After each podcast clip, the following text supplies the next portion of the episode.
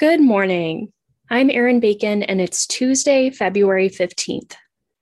This is C Q Roll Call's morning audio briefing, and here are three things you need to know to start your day.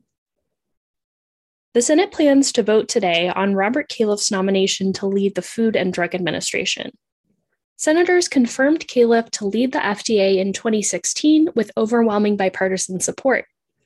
That's not the case this time around. Several Democrats opposed Califf over his ties to the pharmaceutical industry and his handling of the opioid crisis. He'll need G O P votes to be confirmed. Next, the Senate Banking Committee is voting on five Federal Reserve nominees. Confirmation of all of the nominees would add two Black members to the board and bring the board up from two to four women. Nominee Sarah Bloom Raskin has drawn the most scrutiny from Republicans over her climate views and allegations that she used her government connections to help a fintech group. Raskin has denied any improper behavior. And finally, the Senate Finance Committee is holding a hearing today on youth mental health as part of its push to develop bipartisan mental health legislation. The panel is planning to write a bill this summer that would improve access to behavioral health care.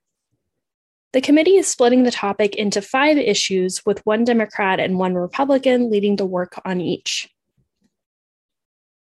Check C Q dot com throughout the day for developing policy news. And for all of us in the C Q Roll Call newsroom, I'm Erin Bacon. Thanks for listening.